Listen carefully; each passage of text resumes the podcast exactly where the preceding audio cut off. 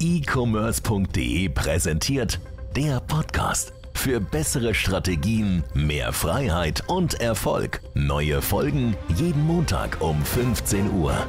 Grippewelle überrennt das ganze Büro.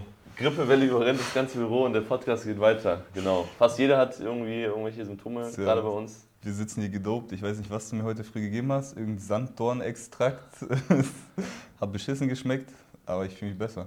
Ja, es ist extrem, äh, extrem hilfreich. Ich gebe hier mal an alle Leute so ein paar Gesundheitstipps, damit auch alle Leute gesund bleiben. Passt auch heute gut zum Thema.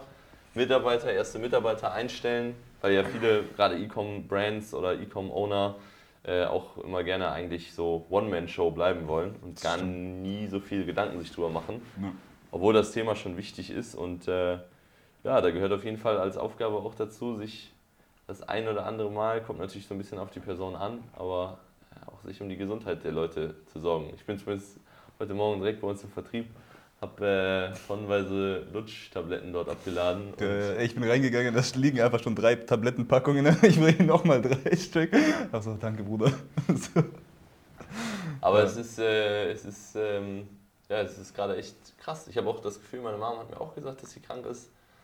Ähm, ich habe von vielen jetzt so mitgekriegt. Aktuell ist äh, auf jeden Fall Anfang Oktober Krisen, Krisenstimmung. Die dunklen Zeiten beginnen. Ne? Ja, der Herbst kommt.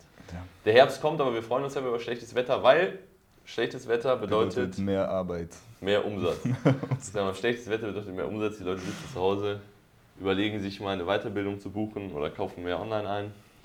Also so gesehen eigentlich eine gute Sache. Generell, die ganze ja, dunkle Jahreszeit ne, ist eigentlich so die beste Zeit, um wirklich was aufzubauen. So gerade dann für nächstes Jahr, jetzt halt einfach da sitzen, hasseln. Ja, ich sag mal eigentlich, also klar, Eigentlich das ganze Jahr, ich weiß, selbst im Sommer sollst du keine Pause machen, aber wenn das halt von morgens bis abends dunkel ist und du eh nichts zu tun hast, draußen ist beschissenes Wetter, ich bin mega gerne im Office, wenn es draußen regnet. Weißt Ja, du, fühlst ja. einfach gut.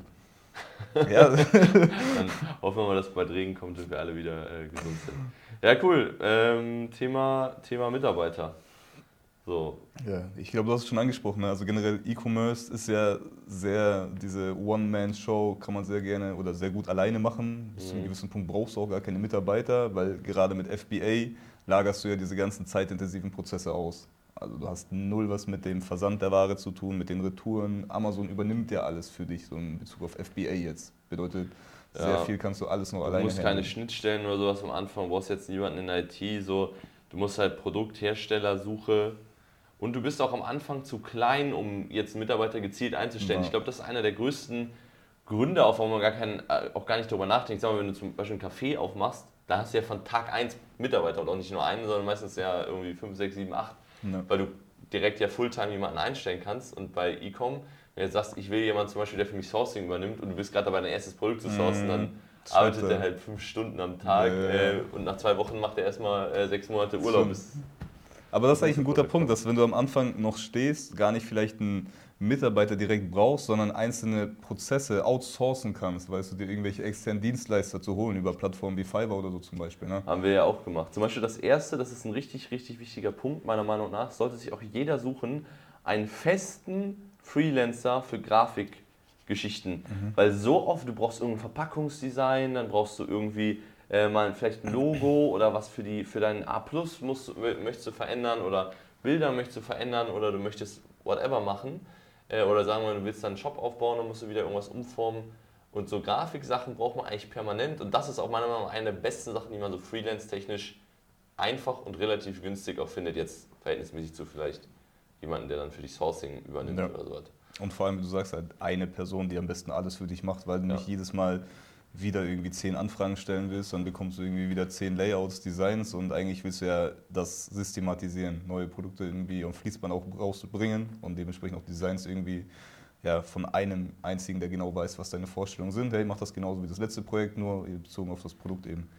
Also als ich damals angefangen habe, war das auch die erste Sache, die ich sozusagen outgesourced habe, ähm, war glaube ich das Logo und ähm, dann später halt genau so ein, ein Flyer, den habe ich damals selbst designt, aber es war nicht smart, weil ich da nicht wirklich gut drin war. Ähm, aber ja, das ist ein guter Punkt eigentlich so. ich, versuchen, Sachen selber zu designen, ne? weil du kannst dir natürlich jetzt äh, über YouTube und irgendwelche Tutorials in den nächsten drei bis sechs Monaten wirklich geile Photoshop-Skills auf, auch, auch aufbauen.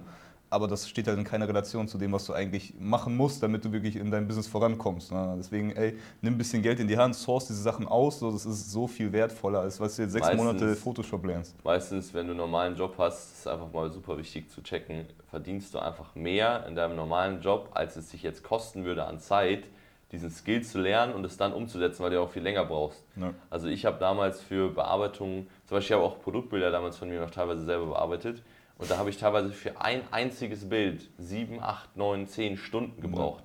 Für ein einziges Bild. Hat sich gelohnt, war dann auch ganz geil, aber ich hätte es wahrscheinlich mit einem etwas fähigeren Person hätte das in deutlich weniger Zeit äh, hinbekommen. Also Grafik, Grafikdesign ist, glaube ich, so einer der ersten Punkte, wo man so capt und dann hat man halt das Gefühl, okay, ich mache ja natürlich erstmal alles alles selbst, weil es immer einfach kleine Tasks sind. So zum Beispiel Thema Sourcing ist am Anfang, vielleicht denkst du auch mal drüber nach, das outzusourcen, aber du denkst nicht darüber nach, jemanden einzustellen am Anfang und du denkst auch nicht darüber nach, jemanden einzustellen, zum Beispiel bei dir als Fotografen oder als Videografen, um deine Produktbilder zu machen, Ja. sondern das sind alles Sachen, die du outsourcest. Ab wann, ähm, wobei vielleicht die, kann ich die Frage sogar besser beantworten, äh, ab wann ist so der Zeitpunkt wirklich jemanden, ja, ich sag mal, in einer, eher in eine Art Angestelltenverhältnis zu ziehen, als jetzt dieses reine Outsourcing so weiter zu betreiben. Ich weiß nicht, was damals bei mir, ich habe damals mal so einen Call ausgemacht mit so einem äh, Virtual Assistant. Ähm, wir haben halt hier bei uns in der Company allgemein super spät überhaupt erst so Assistenzsachen hinzugezogen, aber ich glaube, es wäre am sinnvollsten gewesen, das als erstes zu machen. Also Dinge wie Anlieferpläne erstellen, so ganz simple Sachen, wo man jetzt keine große Kompetenz für braucht, aber die Zeit fressen. Äh, Sachen hochladen, Kundensupport, äh, Belege sammeln, das an die Buchhaltung geben. Kundensupport halt vor allem. Ne? So, das ist Ja. halt letztendlich wirklich, wenn du dann sehr viel Anfragen auch täglich hast, wo du am Tag vielleicht irgendwie ein, zwei Stunden nur damit beschäftigt bist, irgendwelche Anfragen, ob jetzt äh, von Amazon direkt kommen ne, oder irgendwelche anderen über deinen eigenen Online-Shop oder Ja. wie auch immer, das kostet so viel Zeit und es ist so unnötig, dich damit zu beschäftigen, wenn du dann auch irgendwie Retouren oder Ersatzteile rausschicken musst. Das ist so eine simple Aufgabe, da lernst du einmal kurz jemanden ein und er kann das komplett übernehmen. Und du kannst die Leute auch finden. Ich meine, bei solchen Dingen reicht auch erstmal ein Virtual Assistant. Das ist einfach auch, das ist bei Ecom halt dieses, das ist, das ist die große Sache im Thema Mitarbeiter, ist, wie groß bist du und was kannst du sozusagen schon geben? Also hast du, lohnt sich schon ein Office aufzumachen, weil Mhm. das muss gar nicht sein. Am Anfang willst du ja vielleicht auch lieber deine Freiheit genießen und arbeitest auf einem Café oder bist, keine Ahnung, irgendwie remote unterwegs, whatever.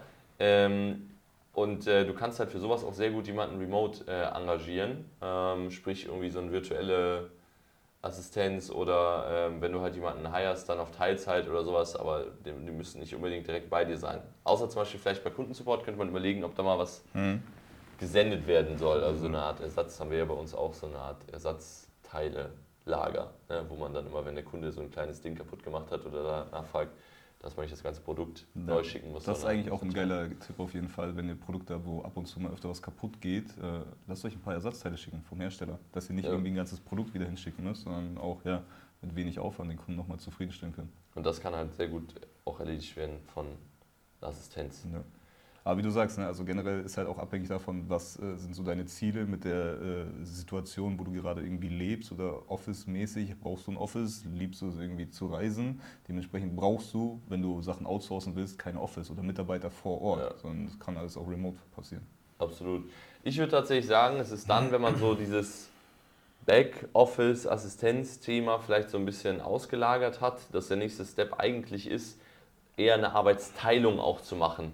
Wenn du jetzt schon sehr groß bist und 2, 3 Mio im Monatsumsatz machst und, und ein paar hunderttausend Profit, dann kannst du natürlich auch schon für verschiedene Bereiche, das wird sich extrem für dich rentieren, äh, Leute komplett einstellen.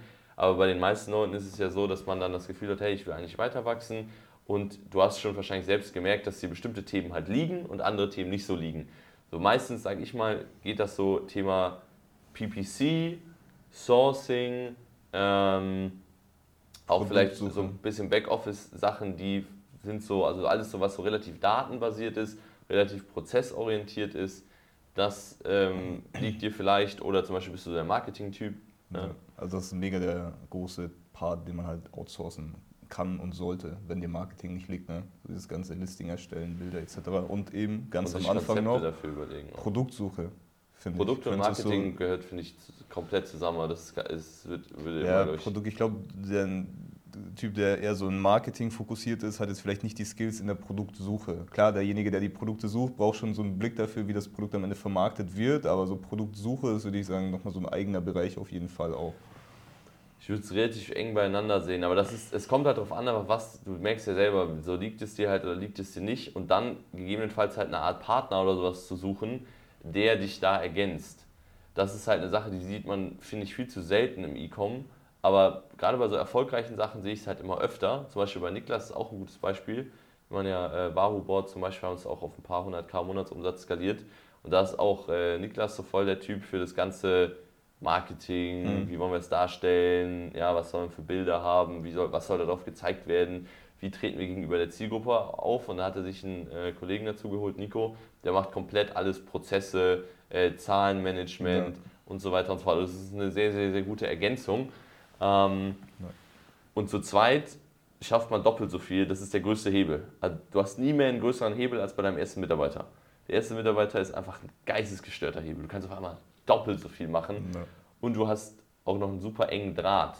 So, bei uns zum Beispiel war das, ähm, war das am Anfang auch zum Beispiel mit Adrian, der als erstes sozusagen so mit dabei war, auch, auch mit dem Office war und auch dieses ganze Backoffice-Geschichten Mhm. gemacht hat, diese Zahlen gemacht hat. Und auf einmal gab es halt super viele Dinge, um die ich mich gar nicht mehr kümmern musste und hatte viel mehr Zeit, Ja, ja. das zu machen, wo ich wirklich Bock drauf hatte. Und das war dann so ein positiver Kreislauf, weil ich dann noch mehr Bock drauf hatte, weil die ganzen abgefuckten Sachen aus meiner Sicht ich nicht mehr machen musste. Ja. ja, das ist eine sehr, sehr gute Kombi, ne? wenn du halt jemanden hast, der eher so dieses Data-Driven, Steuern, Buchhaltung, Finanzen, Controlling, so wenn ihm das liegt und du eigentlich eher so der Typ bist für ja, Marketing beispielsweise, ne? was ja eigentlich gar nicht miteinander korrespondiert, so dann äh, ergänzt ihr euch halt perfekt. Bringt halt nichts, wenn ihr beide die gleichen Skills habt, ne? weil dann Ja. kannst du auch alleine machen oder dir einen anderen suchen. Ja, beziehungsweise, wenn ihr halt ultra crazy Dudes seid, so kann auch funktionieren. Aber, Ja. was, Aber was auch viele die- gar nicht checken, ist, ich glaube, weil das ist da, da viele campen in diesem Gedankengang, weil man immer davon ausgeht, dass alle so sind wie man selbst. Mhm. Das heißt, wenn du zum Beispiel gut im Marketing bist und überhaupt keinen Bock auf, auf Backoffice, dann denkst du, jo, es gibt ja gar keine Leute, die Backoffice voll gerne machen, aber es gibt andere Leute, die feiern voll Backoffice und haten Marketing. So, also das ist, das ist so eine, gerade bei Leuten, die sich selbstständig machen und anfangen, Geld zu verdienen oder auch teilweise schon davor, fehlt es einfach an grundlegendem Verständnis, dass sie, dass sie checken, dass nicht alle so sind wie sie. Also das ist, das finde ich, man sieht das immer, finde ich, egal in welcher Branche übrigens auch übergreifend, die denken immer so, ja, alle wollen das und alle wollen dies machen, aber es gibt halt Leute, die sind ganz anders orientiert. Mhm. So, die wollen, die haben ganz andere Werte. Nö. Aber nach genau den Werten solltest du dann eben auch fragen. Ne? Oder Ja. generell Interessen, Persönlichkeitstypen halt, wenn du andere Mitarbeiter suchst, jemanden halt zu finden, der dich ergänzt. Dafür musst du natürlich selber wissen, okay, hey, was für eine Art von Persönlichkeit bin ich denn überhaupt? Wo sind meine Stärken, wo sind meine Schwächen? Und genau dahingehend dann andere Mitarbeiter halt zu qualifizieren und auch auszusuchen dann. Ja. Und man kann auch am Anfang, gerade in der E-Com-Bubble, wenn man Leute sucht, die schon so ein bisschen erfahrener sind, kann man natürlich auch äh, als Freelancer einstellen oder auch beteiligen, theoretisch. Da aber immer ein bisschen vorsichtig sein. Aber findet man auch immer in der Regel relativ viele Freelancer. Und wo findet man solche Leute? Das finde ich super wichtig zu sagen. Für richtige Leute, die schon mit in dem Topic drin sind, ist es eigentlich immer am besten, wenn man die irgendwie auf Events, wo viele E-Commercer unterwegs sind, also irgendwo live vor Ort kennenlernt und jetzt nicht einfach irgendwie auf Facebook postet, yo, ich suche gerade jemanden hier und da. Dadurch ergeben sich meistens nicht so, oder dadurch findet man meistens nicht so super interessante Leute. Mhm. Ja, weil es rennen ja keine Marketing-Genies im E-Com über die Straße und suchen gerade nach einem Job. Vor Ja. allem, wenn die richtig gut sind, werden die auch relativ viel nehmen. Das heißt, manchmal kann man da auch erstmal so Backoffice-Leute, die kannst du relativ einfach finden. Das sind klassische Ausbildungsberufe, kannst du immer relativ gut finden. Ähm, und dann halt weiter schauen bei qualifizierteren Leuten. Dann, was du gerade angesprochen hast, Persönlichkeitstests machen wir auch Mhm. Immer. Ist auch eine Sache, die ich mega empfehle mittlerweile. Also man immer so 16 Personalities, kennt der ein oder andere, 1,6 Per- Persönlichkeiten. Äh, so einen Persönlichkeitstest kannst du online machen, lassen wir von allen, allen Mitarbeitern äh, machen. Du bist Executive, Executive. Und du? ich bin Unternehmer. Yogi, Was für ein Wunder. Konsul. Also Konsul, Executive Unternehmer ist zum Beispiel sehr, sehr ähm, sehr, sehr gute Persönlichkeiten, einfach wenn man Lust hat voranzukommen. So, also wenn man nicht so Bock hat auf Tri, Tra, Tralala und äh, eigentlich ist mir alles egal, Hauptsache die Sonne scheint. Ja, also ist, man muss, kann man so ein bisschen, bisschen schauen, in welche Richtung äh, man sozusagen Leute einstellt. Also das, da kann man aber auch ein eigenes System entwickeln. Wir machen es halt mit. Äh, ja, es gibt ja noch andere verschiedene Persönlichkeitstests, ne, die generell ja. irgendwie nach anderen Studien auf jeden Fall darauf aufgebaut sind. Äh, ich finde, man sollte sich auch nicht zu sehr an das Ergebnis dann hängen, dass man jetzt sagt, ja, genau das bin ich und nicht mehr offen für andere Sachen, sondern es ist eine Momentaufnahme nach den Fragen, die du beantwortest und je nachdem, wie dieser Test halt aufgebaut ist. Aber um so einen ja. ersten groben Einblick zu bekommen, wo sind denn vielleicht meine Stärken, meine Schwächen und das dann nochmal für sich zu reflektieren, ist sowas ganz gut. So, aber sollte jetzt nicht irgendwie so in Stein gemeißelt sein, ich bin jetzt diese Persönlichkeit und nichts anderes mehr, weil du kannst dich auch weiterentwickeln. Ja, absolut. Es ist nur interessant immer zu sehen, wenn man sich mal ein bisschen mit dem Thema tatsächlich beschäftigt, um Leute halt einzuschätzen, wo drin die vermutlich gut sein könnten ja. und ob die auch wirklich das, was die sagen, halt machen wollen. Weil äh, zum Beispiel jetzt so diese verschiedenen Persönlichkeitstypen, jeder kann grundsätzlich alles machen. Ne? Also es ist nicht so, dass irgendwelchen Leuten, dass sie von der Persönlichkeit her nicht in der Lage sind, irgendwas zu verstehen. Aber es gibt zum Beispiel Leute, dass zum Beispiel ich gehöre dazu, mein Persönlichkeitstyp, würde ich zum Beispiel selbst nicht einstellen als Backoffice-Kraft, mhm. weil die Person ständig was Neues machen möchte. Mhm. So, das ist einfach so. Das ist auch eine Sache, die merkt man selber. Denn man ist ein sehr, sehr, man mag sehr wenig in einer komplett gleichen Struktur permanent drin zu sein. So, das ist, äh, das ist für mich zum Beispiel super schwierig. Deswegen äh, würde ich zum Beispiel niemanden heiern, der, der Unternehmer ist vom Persönlichkeitstyp, für eine Backoffice-Kraft. Ja. So, dafür aber vielleicht als Produktsuche oder äh, Thema Marketing könnte ich mir sehr gut vorstellen. Mhm. Also diese Kombi ist eigentlich ganz geil so aus. Ja, jemand, der halt neue Ideen einfach einbringt, die ganze Zeit sehr kreativ ist und jemand, der halt dann Strukturen, Prozesse aufbaut und einfach umsetzt. Weißt du, diese Kombi ist tatsächlich einfach sehr geil, um Erfolge oder Ergebnisse ja. halt auch zu erzielen, schnell auch. Ist zum Beispiel bei uns auch so, das zieht sich auch automatisch an. Wir haben zum Beispiel bei uns super viele Executives, das ist die so Executives und Konsule sind die, die dominanteste Spezies bei uns im Office. Und das sind äh, vor allem ähm, Leute, die halt viele Sachen sehr, sehr gut verstehen, begreifen können, Zusammenhänge sehr gut verstehen, begreifen können, Bock haben, was zu machen, voranzukommen, auch so einen relativ hohen Selbststatus haben. Sprich, jetzt äh, sage ich mal, ähm, auch einfach, das ist immer, ich sag mal, dieses, das ist als Unternehmer ist es wichtig, aber es ist für alle Leute wichtig, dass man sich selbst so einen hohen Standard und Erwartungen an sich selbst hat.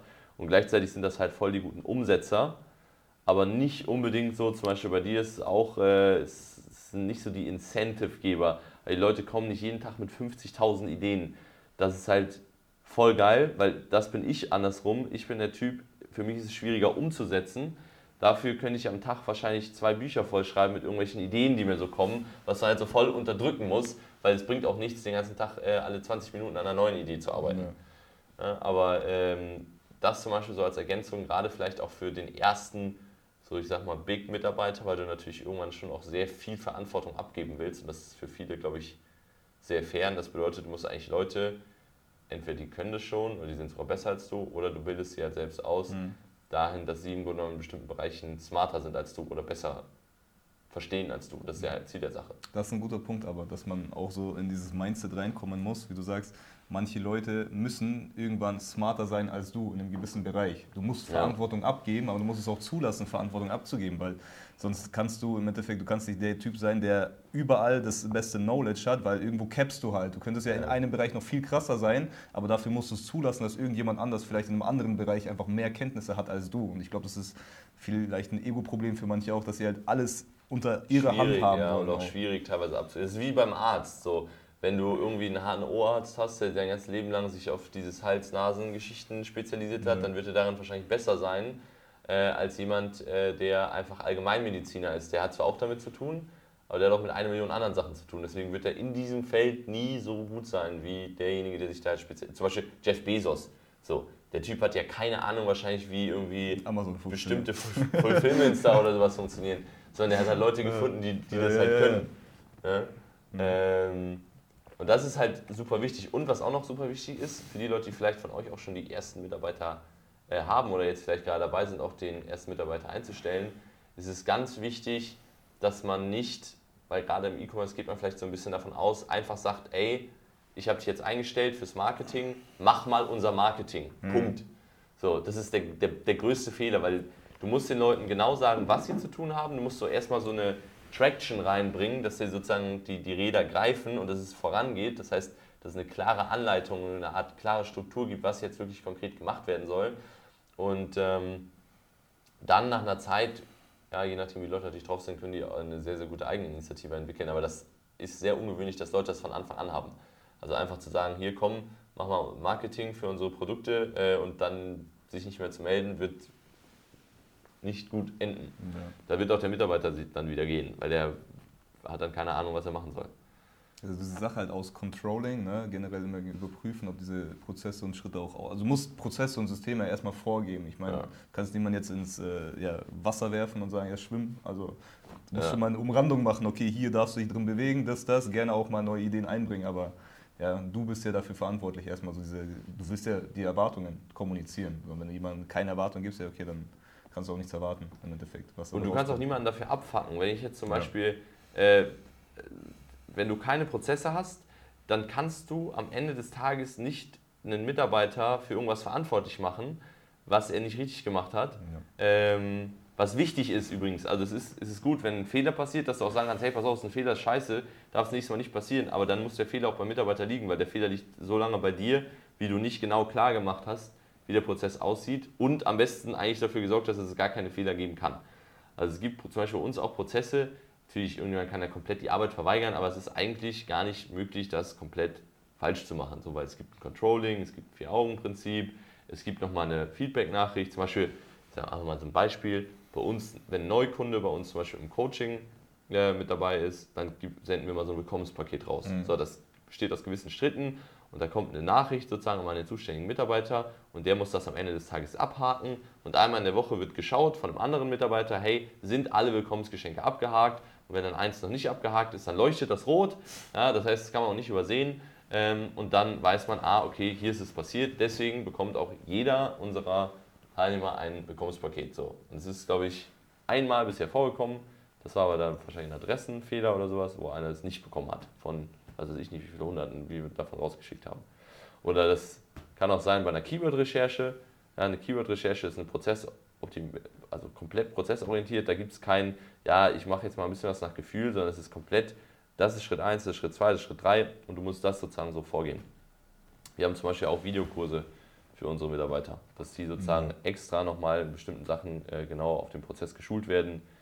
Ja, das ist so der Next Step dann halt. Ne? Wenn du jetzt so einen Mitarbeiter hast, ist es ja relativ leicht, ihm alles so äh, one-on-one beizubringen. Ja. Aber warum nimmst du das nicht gleich auf? So, weil du willst diese gleiche Aufgabe vielleicht einem zweiten, einem dritten Mitarbeiter nochmal machen. Also immer, wenn ein Prozess mehr als einmal wiederholt wird, solltest du eigentlich schon irgendwie das äh, am besten dokumentieren, damit du Festhalten. dir halt diese Arbeit später sparst. Ne? Weil sonst kommt der zweite, der dritte und die Arbeit hast du ja eigentlich schon gemacht. Also protokolliert, das ist dann bei uns dieses PDCR, ne? alles äh, ja, komplett, wenn ein neuer Mitarbeiter kommt, ongeboardet, da kann sich mir erstmal alle Videos anschauen, anstatt dass jetzt, wenn ein neuer Mitarbeiter kommt, jeder sich erstmal fünf Tage nimmt und ihm alles über das Unternehmen, generelle Schritte erklärt. Ja, und da machst du dein Unternehmen auch mal ready, wirklich Geld zu verdienen, weil wir wären zum Beispiel nie an den Punkt gekommen, auch wo wir heute sind, wenn alles äh, mal hier, mach mal das ungefähr so wäre.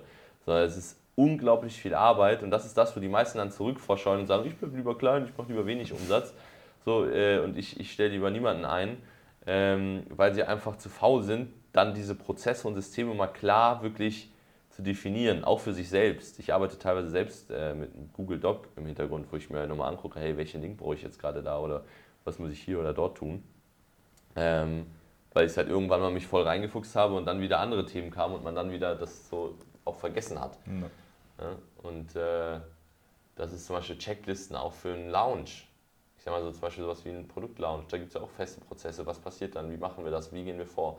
Und sowas kannst du einem Mitarbeiter einfach beibringen. Ja? Das ist, wenn du es selbst komplett verstanden hast, dann musst du es nur in Prozesse gießen. Und das sind zum Beispiel auch so Sachen, die zeigen wir halt bei uns in unseren fortgeschritteneren Trainings, auch äh, in, in der Mastermind zum Beispiel, im Elite-Training, ähm, wie konkret sowas halt aufgebaut wird und wie man das halt selbst erstmal erstellen kann, dieses Fundament, um dann halt mit Leuten auch arbeiten zu können und denen auch wirklich äh, Aufgaben geben zu können, die sie auch erledigen können. Ja.